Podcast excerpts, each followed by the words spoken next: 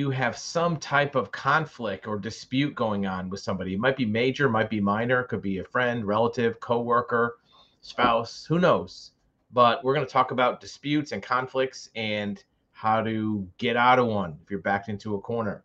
And some news about how some high profile people are doing this you can copy. Of course, we're going to talk about electric vehicles. There's a major crisis in that market. And also, something we don't talk about here a lot, but we're familiar with is commercial insurance, business insurance. There are some major companies pulling insurance policies from companies, and that could affect you as a consumer. Of course, if you're a business owner, it can affect you there as well. And last, we're going to talk about the home construction industry. What dangers might be lurking in the background for general contractors and building that might affect the real estate market. But first, as promised, we're going to talk about conflicts. And with conflicts, you're going to find that in any particular point in your life, you're going to have some level of discomfort, unhappiness, maybe, you know, sleepless nights because you have a dispute going on with somebody. Maybe the other person doesn't know about it. Maybe you're just pent up beef with them. Maybe it's something major. Maybe it's a lawsuit or pending lawsuit, litigation. Maybe it's a divorce. Maybe it's an employment dispute, a family turmoil. This is something we're going to talk about here specifically. You would think that families don't have conflicts because they're on the same page. Some of the biggest conflicts we see come within families, family members fighting. It could be maybe a probate, somebody died and the people are fighting over the money. It may be a divorce, maybe it's a child visitation thing. Maybe you're just having an internal conflict about a difficult decision. Just hearing that first 10 or 15 seconds of this video, I'll bet you're imagining some conflict that you're having and it's making you cringe, it's making you tense up it's making you feel pain that you have to deal with this. You just want to live your life. You just want to be happy and like sail through life and not have to worry about what's going on with this other person. Is it going to be a problem? Are you going to win? Are you going to lose?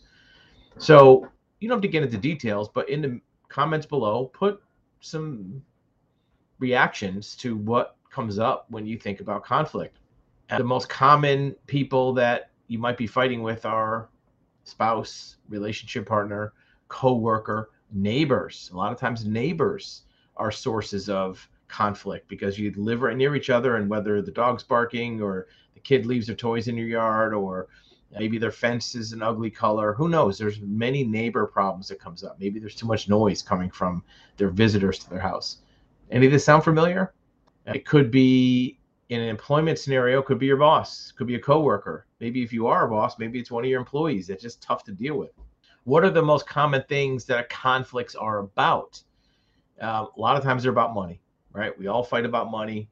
Who deserves it? Who's supposed to get it? Supposed to get a raise? Taking too much? Not fair. Settlement is lopsided. The distribution should be different. Sometimes the conflict is about trust. You thought that somebody was going to do something and they didn't. You thought you can count on them, but you didn't. They promised to do one thing, did something else. These trust conflicts could be very informal, just maybe a family member was supposed to give you a ride and they didn't, or it could be very formal, like a contract with a business. You agreed in a contract to do something, they didn't live up to the contract.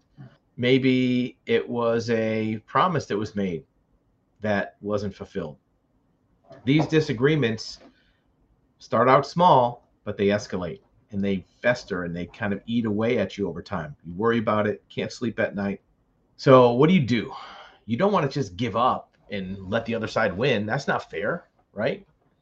You don't want to just let them do something that's unreasonable. But on the other hand, you may not like conflict. You might avoid conflict. So, what do you do? You just kind of pretend it doesn't exist, stick your head in the sand, and the other person basically gets away with it there's another option. You don't have to do either one of those things. You don't have to fight them, but you also don't have to just surrender either. You want to conquer that dispute either by winning or dissolving it. And dissolving it doesn't mean walking away from it, it doesn't mean surrendering, white flag, right? Normally, the reason that conflicts escalate, and don't worry, we're going to talk about EVs and housing market and this insurance crisis that you really want to know about. We'll get to that. And some of it's related to conflict. The biggest reason is pride, either yours or the other person, right? You're too proud to say you're sorry, or you're too proud to tell the other person that they should be sorry. Maybe you're too proud to ask for the compensation you're supposed to get. You feel like they're supposed to give it to me. I shouldn't have to ask. That ever come to your head? Do you ever think I shouldn't have to ask? If that's a familiar phrase, let us know. Just like this. I shouldn't have to ask. Does that seem reasonable to you? If somebody promised something, you shouldn't have to ask for it again. Very famous line in The Godfather. The consigliere, Tom Hagen, goes to see the movie producer, asks for a favor, and he says no. He says, anything else, you can ask for anything else. And Tom Hagen says, Godfather never asked for another favor once he's rejected in the first one. So you don't want to ask for something if you've already been rejected. So how do you escape this? Well, in many ways, you have to de-escalate it. You have to take the pride and, and the vengeance out of the equation. You probably have pride and vengeance, whether you know it or not. The other person does, right? They're out to get you. They don't want to seem like they're weak. They don't want to seem like they're giving up. Neither do you, for that matter. So how do you dissolve that? Well, you can either do it through diplomacy just between the two of you and say, well, you know, this isn't really good, but I'm willing to do this. A lot of times, if you give an inch, the whole thing will disintegrate and you'll go away. In most cases, the actual conflict underneath all this is actually not that much. Two people might think they're this far apart, but 80% of the dispute is really already in agreement. You just don't know it because you you're blinded by not being able to talk to one another.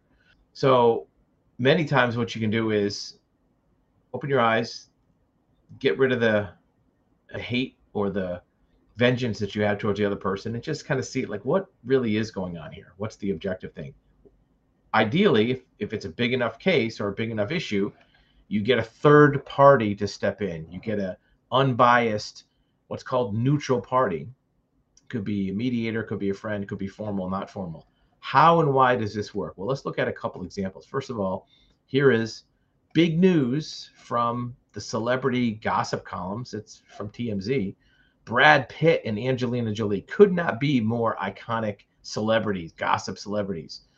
They had a winery dispute and they settled it out of court. How did they do that? Well, they have all kind of filings in this long, long winery battle. But they finally agreed that they want to do it out of court and they want to do mediation, settle their dispute. This is the winery. Look at this French vineyard chateau, right? They've agreed to mediation as a means. They've been locked in this battle for years.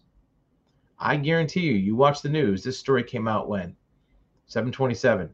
Today, you, watch the news and you see how it gets resolved. Because I can guarantee you that most of the dispute over this winery, who knows what it is, I don't really care what it is, is already agreed to, but they have just such dug in their heels, lined in the sand that they can't see each other. Whoever the mediator is will just step in, find all the things they already agree on, and there'll be a neutral third party. It won't be somebody trying to get over on the other person. That this mediator is going to be equally trying to assist both parties. It'll get resolved that fast, guaranteed. So this is a big deal. This is a multi-million dollar high celebrity case. What about a case that maybe hits more closer to home? What about something like family? Here is adult children navigating caregiver issues. So this is a scenario where you know you and your siblings have different ideas about how your elder parents should be taken care of. Should they go a nursing home? Should they have home care? Should they have one of the children take care of them? And everybody has different ideas. Look, everybody in a family has different priorities, different motivations, different lives. And so, how to deal with the parents is a tough one, right? Are there any services you recommend that can help families resolve elder parent caregiving problems? a six year old father diagnosed with Alzheimer's, arguing about how to handle his needs, right? Answer hire an elder care mediator. It's very straightforward. This is something where a family can resolve this conflict and it's going to be good for everybody. First of all, the parents are going to get the care that they need rather than just sitting back and watching the kids fight over it, going back and forth. The second thing is it'll keep from this dispute fracturing the family. Look, these children have lived together as a family and until they were in their teens 10 15 years they have existed as a family unit for at least 20 years. If they're old enough to have parents that are elder they're going to be in their 30s or 40s at least. So that's how long this family's been together. Do you want to have it all go away over some fight over how to do something that like people are trying to do the right thing? They're trying to give care to their parents and it's not going well. So you don't want to have this escalate to where it becomes a permanent, can't go back, can't say, you can't unsay the words, permanent fracture of the family. You don't want to go the rest of your life not being friends with your siblings. Third party can help because if you just try to do it between yourself, you're going to have difference of opinion. You're going to have different priorities. A third party can help sort through those. So there's one example at a very high level Brad Pitt. Angelina Jolie, and one at a low level, just a regular everyday family. You probably have something in between, or maybe something not even that serious. Maybe you have a neighbor who just won't stop, you know, putting their coffee grounds in the garden that's between your two yards. Maybe you have a coworker that won't stop putting incense in the break room, something stupid like that. A lot of times, if you approach it directly and they don't respond or they don't fix the problem, now it escalates. Now you're going to be mad. You're not going to know how to fix it. You're not going to have the tools to, to navigate it. And now you're going to be passive aggressive, be mean to the person, and it's going to create a toxic environment or at least a unpleasant environment. So you don't have to hire a formal professional mediator. You can get a third party, maybe another coworker or another neighbor to say, hey, what can we do about this? Right?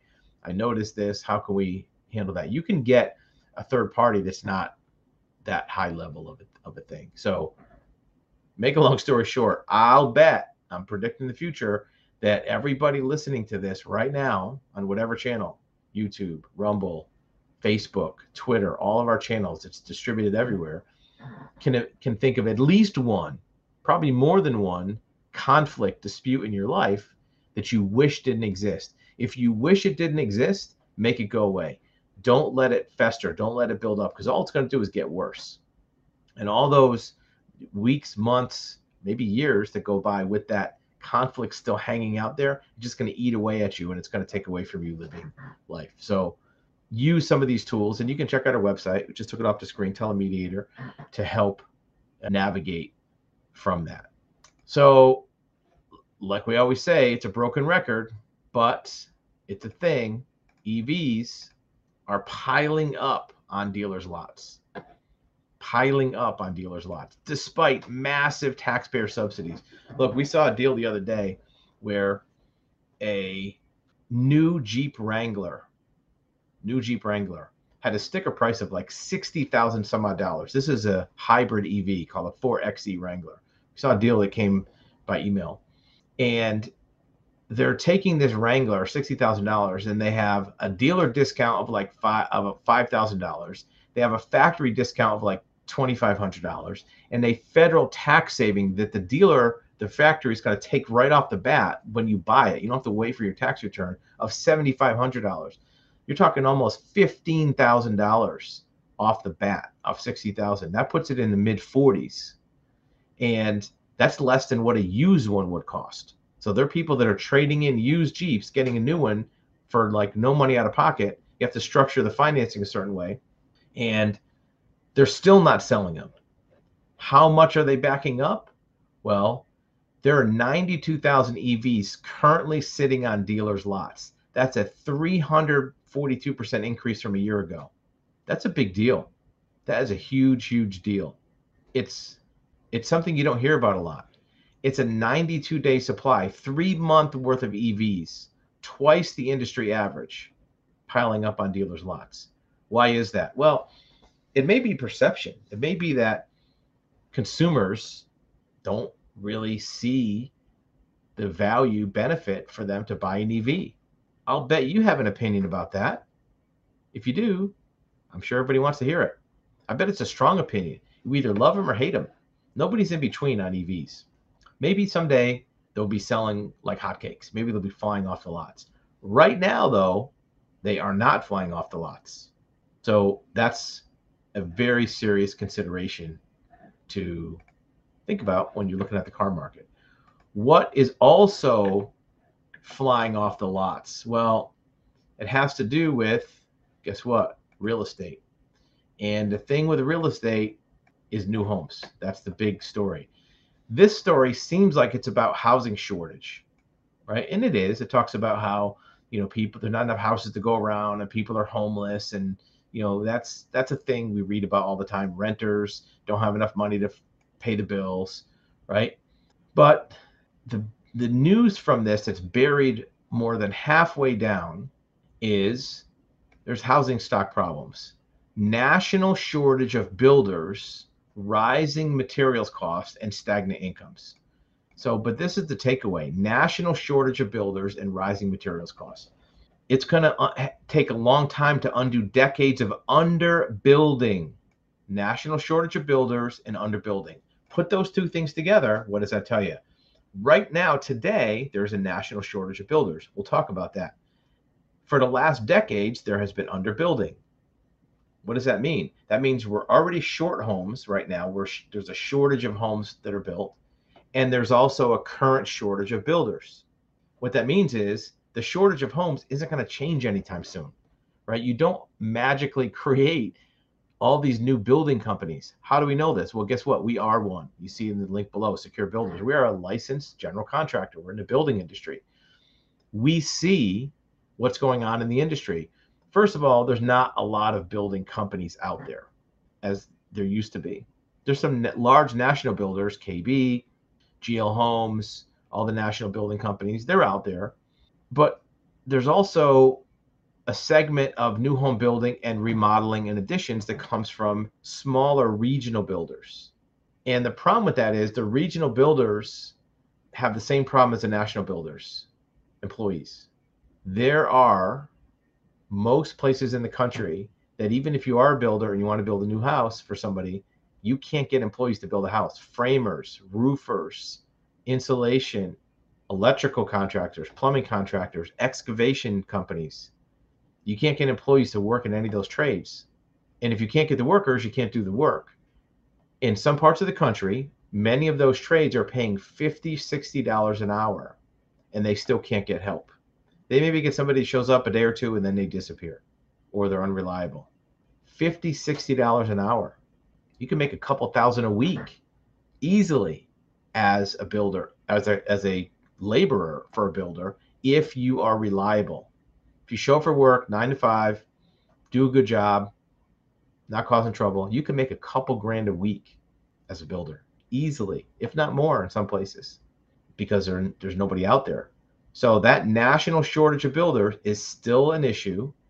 And decades of underbuilding is like a built up, pent up deficiency of homes. Is that causing homelessness? I don't know if that's the biggest reason for homelessness. It may be, but it is a reason for the fact that housing prices are up because first of all nobody wants to sell their old house because they are holding on clinging to that low interest rate. New homes can't build them fast enough. There's already a backlog. There's already a shortage. There's already a kind of a waiting list for new homes in most areas. And new homes you can't just spool up that fast. You have to get permits. You have to do uh, site work and it doesn't happen automatically it doesn't happen instantly so what are you seeing in your area? Do you see new homes going up? Are they going up as fast as they used to be? Last subject. This is a big deal. This is a very, very big deal.